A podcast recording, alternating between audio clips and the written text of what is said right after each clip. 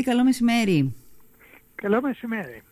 Πώς είστε, κάνει, ε, τουλάχιστον έχει λίγο ήλιο σε εσάς; Λίγο ήλιο έχει, αρκετό κρύο. Αρκετό κρύο όμως έχει, ναι. Λοιπόν, κύριε Ακημίδη, πάμε λίγο να κουβεντιάσουμε αυτά τα οποία συμβαίνουν, που είναι κατακλυσμοί, αν θέλετε. Υπήρξε το τελεσίγραφο εχθές από την πλευρά της Ρωσίας. Υπήρξε η απάντηση σήμερα το πρωί από την πλευρά της Ουκρανίας ότι όχι, δεν παραδίδουμε την πόλη μας. Πώς εκτιμάτε ότι όλα όσα έχουν συμβεί και στο πεδίο, πού μπορεί αυτά να, να μας οδηγήσουν και πώς διαχειριζόμαστε και καινούργιες πληροφορίες που έρχονται κύριε Ακημίδη, οι οποίες έχουν να κάνουν με το γεγονός ε, ότι, με την είδηση μάλλον που κυκλοφορεί ότι άνθρωποι απαγάγονται, ε, Ουκρανοί και ομογενείς ε, δικοί μας ε, απαγάγονται και ε, ακούσαμε και την πληροφορία ότι έχουν δημιουργηθεί, ότι από την πλευρά της Ρωσίας έχουν δημιουργηθεί στρατόπεδα συγκέντρωσης. Αληθεύουν αυτά; Κοιτάξτε, Προφανώς δεν είμαι σε θέση να πω εάν αληθεύουν ή όχι, ε, διότι κάποιος θα πρέπει να είναι επιτόπου για να έχει τη δυνατότητα να πιστοποιήσει την αλήθεια ή μη των πραγμάτων. Επομένως, ναι. οτιδήποτε λέμε, το λέμε με μία δόση επιφύλαξης. Ναι. Αλλά πάντως από την άλλη μεριά ε, δεν νομίζω ότι και οι πληροφορίες αυτές που έρχονται να ε, είναι εντελώς εκτός πραγματικότητας. Πάντως, αυτό το οποίο έχει σημασία είναι ότι αυτή τη στιγμή καθώς η Μόσχα, το Κρεμλίνο, ο πρόεδρος Πούτιν mm-hmm. διαπιστώνουν ότι η συνολική στρατηγική που είχαν κατασκευάσει για την Ουκρανία αποτυχάνει και έχει αποτύχει mm-hmm. κυρίως στο στρατιωτικό σκέλος, με άλλα λόγια οι στρατιωτικές δυνάμεις ουσιαστικά έχουν κολλήσει και δεν μπορούν να πετύχουν κάτι το ιδιαίτερο ουσιαστικό, επιδίδονται σε βάρβαρες, ανήθικες, ε, αν θέλετε ενέργειες mm-hmm. εναντίον του άμαχου πληθυσμού ναι. προκειμένου να κάμψουν το ηθικό των αμάχων ώστε να παραδώσουν πόλεις και έτσι να καταγάγουν μία πύριο νίκη που θα επιτρέψει κατά κάποιο τρόπο στον πρόεδρο Πούτιν να την παρουσιάσει στο ακροατήριό του ότι δίθεν εκπλήρωσε τους στόχους που είχε θέσει. Ναι. Αλλά εδώ διαπράττονται όπως έχει, έχουν υποστηρίξει πάρα πολύ εγκλήματα πολέμου που βεβαίως κάποια στιγμή ναι. θα πρέπει να πάρουν το δρόμο της, να πάρουν το δρόμο της, δικαιοσύνης. Ναι. Δηλαδή λέτε κυρίω Κιμίδη ότι η ισοπαίδωση, η ολοκληρωτική ισοπαίδωση της Μαριούπολης ίσως να αποτελεί την έξοδο του Πούτιν από τον πόλεμο; Κοιτάξτε, η, η κατάληψη και η ισοπαίδωση της μαρτυρικής αυτής πόλης, δηλαδή της Μαριούπολης, ε, που αναδεικνύεται σε ένα νέο σύμβολο μαρτυρίου, αν θέλετε, είναι ένα βήμα στη λογική του. Προφανώς θα επιδιώξει να κάνει κάτι αντίστοιχο, ε, ίσως όχι σε αυτή την έκταση, ενδεχομένως και στο Κίεβο και στην Οδυσσό. Ε, το αν θα καταλάβει ή όχι το Κίεβο κανείς δεν μπορεί να το πει διότι το Κίεβο έχει δείξει μια τρομερή ικανότητα να ανθίσταται αλλά μπορεί να καταλάβει ένα μέρος αυτού. Πάντως αυτές οι τρεις πόλεις, ενδεχομένως και το Χάρκοβο, αποτελούν τους κύριους στόχους αυτή τη στιγμή. Και επαναλαμβάνω ότι η, η κλιμάκωση που επιχειρείς στοχεύει σε αυτή τη συγκεκριμένη φάση mm. προς τον άμαχο πληθυσμό. Δηλαδή είναι ό,τι το χειρότερο θα μπορούσε κάποιος να διανοηθεί. Είναι μια εντελώς διαστραμμένη αντίληψη ε, που παραβιάζει δίκαιο και ηθική του πολέμου. Διότι ξέρετε και, το, και ο πόλεμος έχει, έχει ηθική. και μια ορισμένη ηθική mm. που δεν μπορεί να παραβιάζεται ατιμωρητή. Ναι. Και όλα αυτά δυστυχώς παραβιάζονται. Ναι.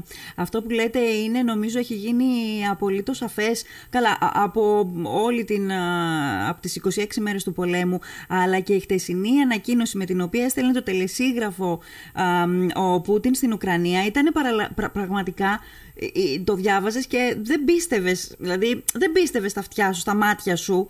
Ε, ήταν η λογική του παραλόγου. Ακριβώς, ένα τριχιαστικό ομό. Και ήταν προφανές ότι δεν μπορούσε να παραδοθεί η Μαριούπολη, διότι αν ο πρόεδρος Ζελένσκι παρέδιδε τη Μαριούπολη θα ήταν όσοι αν παρέδιδε συνολικά την, Ουκρανία. Ναι. Θα ήταν συνολική παράδοση, δηλαδή πιο ηθικό θα παρέμεινε μετά ναι. εάν είχε είχε συντελεστεί η παράδοση. Και Ναι. επομένως απάντησε με τον τρόπο που απάντησαν και οι στρατιώτες στο Φιδονήσι. Ναι. Δηλαδή, να το πω ευγενικά, με ένα μολόν λαβέ. Μολόν λαβέ. Ναι. Οι λέξεις ήταν κάπως διαφορετικές όπως Ναι. γνωρίζετε. Ναι. Ε, αλλά, Αλλά αυτή ε, ήταν η ουσία. αυτή ήταν η ουσία, ακριβώς. ναι. Αυτή ήταν η ουσία. Ε, θέλω να σας ρωτήσω το εξής. Το είπατε και εσείς πριν από λίγο και νομίζω όλοι οι ειδικοί, όλοι οι αναλυτές, όλοι οι επιστήμονες ε, συγκλίνουν σε αυτό το συμπέρασμα ότι αλλιώς θα είχε στο μυαλό του τα πράγματα. Πήγαινε να κάνει ένα περίπατο, να εμφανιστεί ως τριαμβευτής ας πούμε, α, πράγμα που δεν έγινε. Ε, αφού το, αφού το, το Κιέβο, η Ουκρανία ουσιαστικά έχει αποδυναμώσει αυτή τη στιγμή τη ρωσική πολεμική μηχανή και ένα πολύ μεγάλο κομμάτι της, ακούμε για ένα 75-80% ε, των στρατιωτικών δυνάμεων που βρίσκονταν μέχρι τις προάλλες στη, στο ουκρανικό έδαφος. Γιατί δεν έκανε το αντίστοιχο και στην επίθεση ε, στην Κρυμαία το 2014 η Ουκρανία; Ε, κοιτάξτε, ε, το, προφανώς οι συνθήκες τότε ήταν εντελώς διαφορετικές. Ε, η Ουκρανία τότε στρατιωτικά δεν ήταν καθόλου έτοιμη να αντιμετωπίσει, μη- την, ε, να αντιμετωπίσει τη ρωσια Ε, η οικοδόμηση των ενόπλων δυνάμεων της Ουκρανίας έγινε μετά το 2014, δηλαδή μετά την Α, προσάρτηση μάλιστα. της Κρυμαίας. Ναι.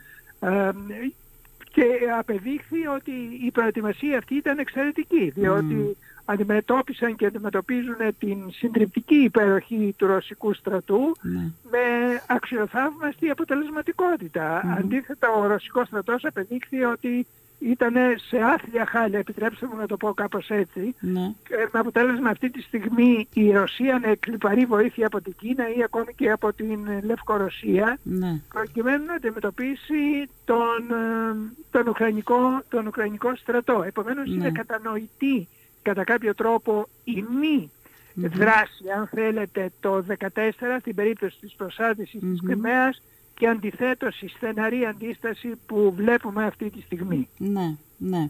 Ε, τώρα που είπατε για την νικτρή κατάσταση στην οποία βρίσκεται ο, Ουκρανικός, ο, ο Ρωσικός στρατός και φάνηκε αυτό τώρα στο πεδίο της μάχης, ε, έχω διαβάσει την εξής α, ο- οπτική και θέλω να την θέσω σε εσάς να μου πείτε την άποψή σας.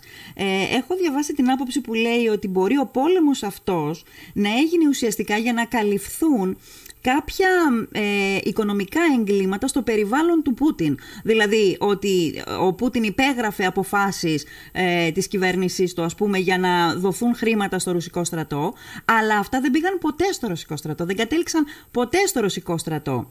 Υπάρχει πιθανότητα να παίζει ένα ρόλο και αυτό γιατί η άλλη πιθανότητα, εκεί που, που, για την οποία μιλάμε, δηλαδή ο ρωσικός αναθεωρητισμός, ο, το ότι ο Πούτιν ονειρεύεται την α, πάλι ποτέ Σοβιετική Ένωση, ε, είναι πιο επικίνδυνος, ομολογώ. Κοιτάξτε, είναι ένα σενάριο και αυτό που χρειάζεται να διερευνηθεί. Κανείς δεν μπορεί να το υποστηρίξει με απόλυτη εγκυρότητα, αλλά δεν, δεν το αποκλείω κιόλας. Δεν μπορεί κανείς και να το αποκλείσει. Πάντως, γεγονός είναι ότι η εισβολή στην Ουκρανία έγινε, αν θέλετε, διότι ο πρόεδρος Πούτιν έχει καταληφθεί από μία φαντασίωση, έχει κατασκευάσει ένα μύθος στο μυαλό του, ότι δηλαδή η Ουκρανία δεν δικαιούται να είναι καν κράτος, έθνος, Ναι. και ότι ανήκει ουσιαστικά στην ε, ρωσια και μάλιστα όλο αυτό επιχείρησε να το αναπτύξει με ένα παραλήρημα η- η ιστορικής διατριβής σε εκείνο το ανεκδιήγητο διάγγελμα Ναι. λίγο, πριν από την, ε, λίγο πριν από την εισβολή. Μμμ. Με άλλα λόγια, η εισβολή στην Ουκρανία δεν έγινε προκειμένου να σταματήσει η ένταξή της στο ΝΑΤΟ, διότι αυτό θα μπορούσε να επιτευχθεί και μέσω διαπραγματεύσεων. Ναι, ναι. Αλλά έγινε προκειμένου να μετατραπεί η Ουκρανία σε επαρχία της Ρωσίας. Μμμ. Αλλά εκεί έφαγε τα μούτρα του ο πρόεδρος Πούτιν. Με άλλα λόγια ιτήθη και ιτήθη πανηγυρικά. Παταγωδός, δηλαδή μια παταγώδης αποτυχία υπήρξε αυτό ναι. και ως εκ τούτου αυτή τη στιγμή κλιμακώνει Μμ. και το ερώτημα είναι μέχρι ποιου σημείου μπορεί να φτάσει αυτή η κλιμάκωση. Ναι. Επίσης το ερώτημα είναι μετά την απαταγώδη αποτυχία του, όπως είπατε, θα σταματήσουν οι οποιοσδήποτε άλλες βλέψεις ε, στις γειτονικές χώρες της Ουκρανίας; Κοιτάξτε, εάν τελικώς παραμείνει στην εξουσία, Ναι. ε, το πιθανότερο σενάριο, και εδώ δεν μπορούμε παρά να μιλάμε μόνο με σενάρια, Μμμ. το πιθανότερο σενάριο είναι ότι δεν θα σταματήσουν, τουλάχιστον για δύο χώρες, τη Μολδαβία και την Γεωργία. ναι. Αλλά υπάρχει και το σενάριο της απομάκρυνσης από την εξουσία, Μμμ. διότι ξέρετε, για όσο χρονικό διάστημα παραμένει πλέον ο πρόεδρος Πούτιν στην εξουσία, ναι. η Ρωσία θα είναι κατά κάποιο τρόπο απόβλητος από τη διεθνή κοινότητα. Δηλαδή Ναι. δεν θα μπορέσει να επανέλθει στη διεθνή κοινότητα Ναι, ναι. με την παρουσία του Προέδρου Πούτιν, διότι Μμμ. έχει καταρρεύσει οποιαδήποτε εμπιστοσύνη στο πρόσωπό του, έχει πει τόσα ψέματα πριν από την εισβολή και κατά Μμμ. την εισβολή, Μμμ. ε, διεξάγει ένα, με τόση ανηθικότητα και ομότητα ε, αυτό το πόλεμο, Ναι. που ε, ουσιαστικώς έχει θέσει την Ρωσία και το λέω αυτό με μεγάλη θλίψη διότι αγαπώ τον πολιτισμό της Ρωσίας Μμ. ε, έχει θέσει τη Ρωσία στη γωνία και Ναι. επομένως κάποιοι ε, όσο και αν είναι αν θέλετε προσκολλημένοι στο καθεστώς Πούτιν δεν μπορεί παρά να συνειδητοποιούν Ναι. ότι μια μεγάλη και υπερήφανη χώρα όπως είναι η Ρωσία δεν μπορεί να είναι στην γωνία Μμμ. και πρέπει να επανέλθει στα δρόμενα διεθνώς αλλά όχι με την παρουσία του, του Προέδρου Πούτιν. Δεν θα μπορούσε να γίνει και με την παρουσία του Πούτιν. Ε, Ακριβώς. άρα, εσείς πιστεύετε ότι ο- ο- ε, η ρωσική ελίτ όντως είναι, α, ε, πώς να πω, ευνηδιασμένη αρνητικά, άσχημα, είναι σε δυσάρεστη θέση, είναι Κοιτάξτε, στριμωγμένη, αλλά σχεδιάζει πολύ- την ανατροπή του Πούτιν. ένας πολύ στενός κύκλος, εξαιρετικά στενός κύκλος, ενδεχομένως χειροκροτεί αν θέλετε και συμπλέει γιατί Ναι. συνδέεται η μοίρα Μμμ. του στενού αυτού κύκλου με την ίδια, με- την ίδια μοίρα Πούτιν. Ναι. Αλλά κάποιος που πιο ευρύτερος προφανώς σκέπτεται και αντιλαμβάνεται το που οδηγείται η Ρωσία αυτή τη στιγμή. Μμμ.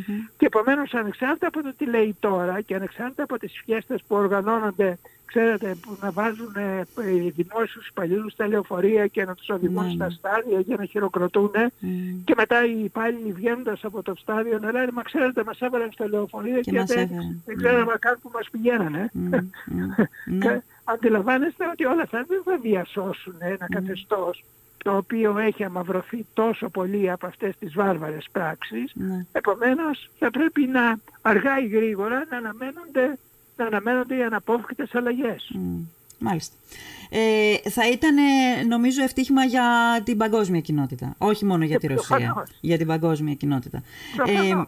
Ε, θέλω λίγο να πάμε τώρα στα της Τουρκίας, γιατί πάντα ό,τι συμβαίνει τώρα με την, στην Ουκρανία, με τον επιτιθέμενο, τη Ρωσία, το, το, το, η μισή μας προσοχή είναι στραμμένη στην ε, Τουρκία. Είδαμε την πρόταση των Ηνωμένων Πολιτειών, βγήκε στην επιφάνεια ε, προς την Τουρκία. Δώσε S300, μπαίνει στο πρόγραμμα F35.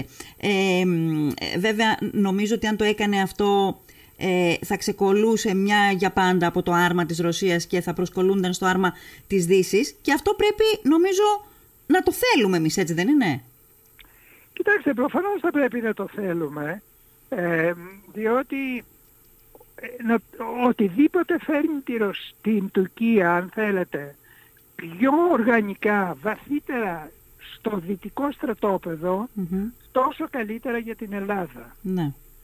Ε, αυτό είναι ένα αξίωμα το οποίο η ιστορία και η εμπειρία το έχει αποδείξει. Μμμ. Επομένως όλες αυτές οι κινήσεις είναι θετικές. Βεβαίως υπάρχει η άλλη πτυχή που λέει «Α, μα ξέρετε η Τουρκία θα πάρει τα F-35 ή τα F-16 Ναι. κτλ.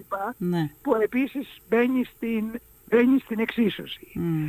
Αλλά πάντως, ως γενικότερη παρατήρηση θα πρέπει να σημειώσουμε ότι η πολεμική επιχείρηση της Ρωσίας στην Ουκρανία έχει αλλάξει ριζικά τα δεδομένα και στην περιοχή μας. Δεν τα έχει αλλάξει μόνο σε παγκόσμια κλίμακα, αλλά και στην περιοχή μας. Ναι. Με άλλα λόγια, η πολεμική επιχείρηση και η αλλαγή αυτών των δεδομένων επιβάλλει Μμ. και την εξομάλυνση των σχέσεων μεταξύ Ελλάδας και Τουρκίας Μμμ. και νομίζω ότι προς την κατεύθυνση αυτή κινούνται οι δύο χώρες. Ναι. Δηλαδή έχει ανοίξει η σχετική διαδικασία Ναι. και άνοιξε με το γεύμα που είχαν Μμμ, ο Έλληνας μμμ. Πρωθυπουργός και ο πρόεδρος της Τουρκίας την περασμένη Κυριακή, όχι προχθές, την, ε, όχι εχθές, Μμμ, την περασμένη μμμ. Κυριακή στην Κωνσταντινούπολη. Ναι. Γιατί, διότι ο δυτικός χώρος αυτή τη στιγμή που και οι δύο χώρες σε μικρότερο ή σε μεγαλύτερο βαθμό είναι στο δυτικό χώρο,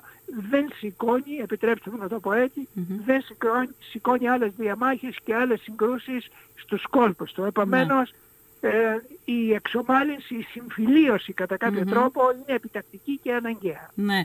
Ε, επομένως με δύο λόγια ας τα πάρει τα F-35 αρκεί να είναι σε τέτοιο πλαίσιο λειτουργίας η Τουρκία που να διασφαλίζεται ότι δεν θα τα χρησιμοποιήσει. Α, ακριβώς. Εάν τα πάρει και παρά τα αυτά έχουμε προχωρήσει στην εξομάλυνση δεν νομίζω ότι θα πρέπει να είναι και τόσο ενισχυτικό για μας. Ναι. Από τη στιγμή που θα έχουμε με μια στρατηγική κατά κάποιο τρόπο επιλύσει τα προβλήματα είτε μέσω διαπραγμάτευσης είτε μέσω της διεθνούς δικαιοσύνης. Ναι. Διότι αυτός είναι ο ελληνικός τρόπος επίλυσης των προβλημάτων. Δεν είναι ο πόλεμος ναι. και εάν κάτι διδάσκει η Ουκρανία, διδάσκει ότι ο πόλεμος είναι πόλεμος. Mm. Με άλλα λόγια είναι μια ανίποτη τραγωδία είτε ε, και για τους μεν και για τους δε, διότι παρά τα όσα είπαμε είναι τραγωδία και για τη Ρωσία, διότι αυτή τη στιγμή γνωρίζουμε σχεδόν με τα βεβαιότητα ότι έχουν χαθεί 7.000 νέα παιδιά, Ρώσοι εννοώ, ναι, ναι. στρατιώτες, που και για αυτούς κανείς δεν μπορεί παρά να θλίβεται. Δηλαδή θυσιάστηκαν για ένα που κάνουν σαν διανό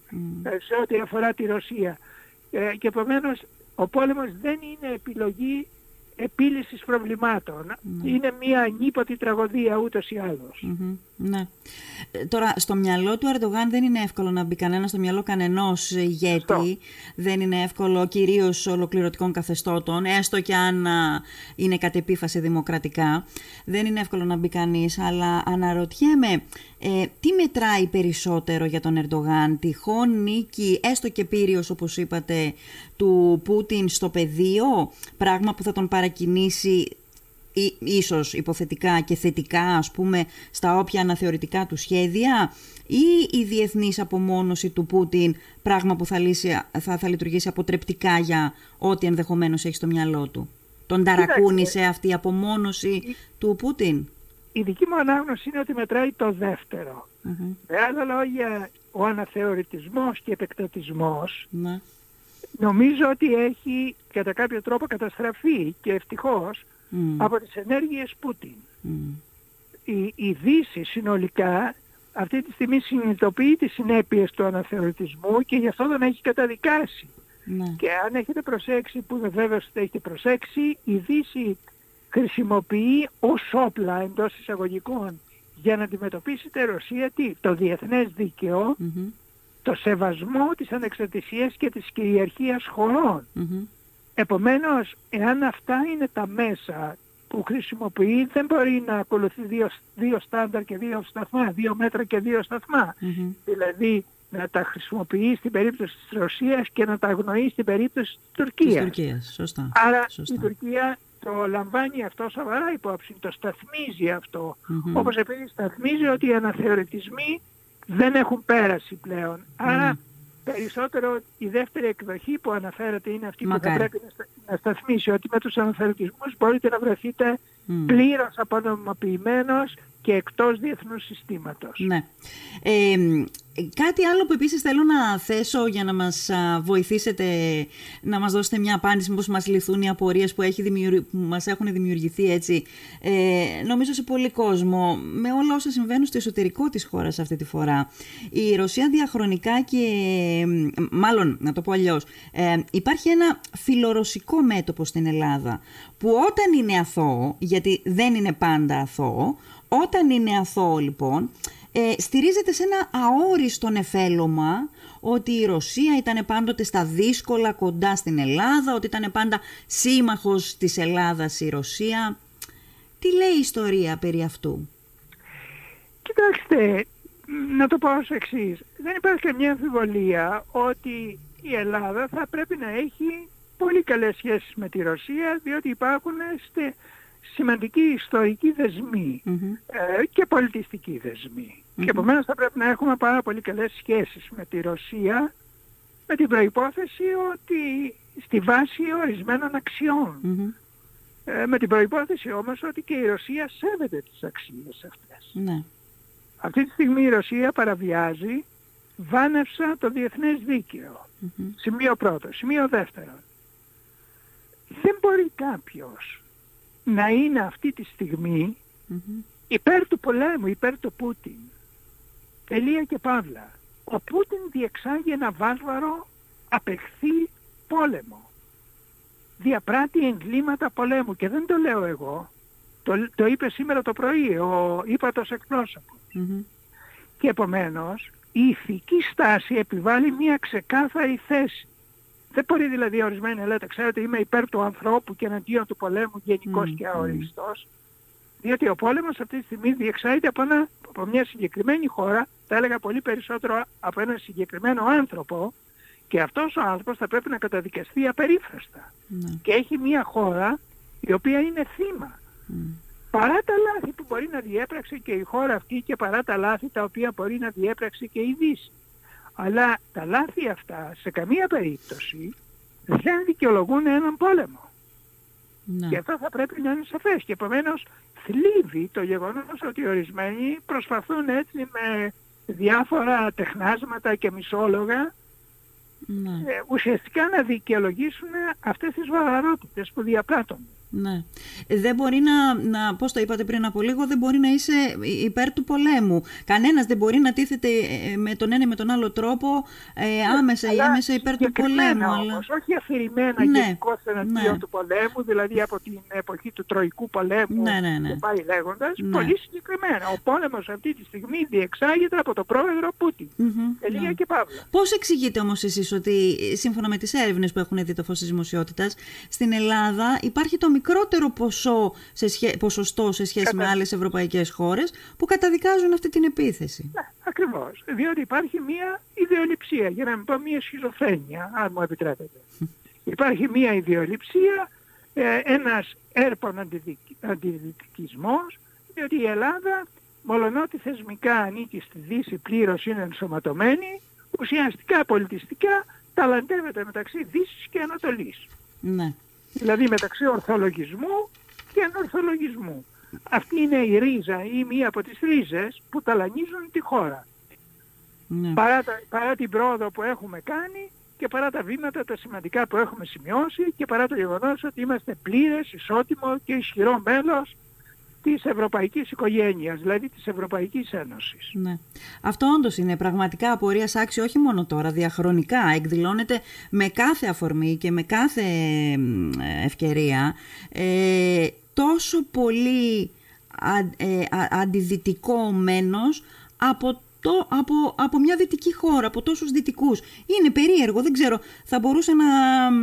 Καλά, ε, έχουν γραφεί και θα γραφτούν πολλά, πολλά κείμενα, πολλές αναλύσεις πάνω σε αυτό το τόσο ζωτικό και επίμαχο ζήτημα. Έχετε ναι, δίκιο. Ναι, ναι.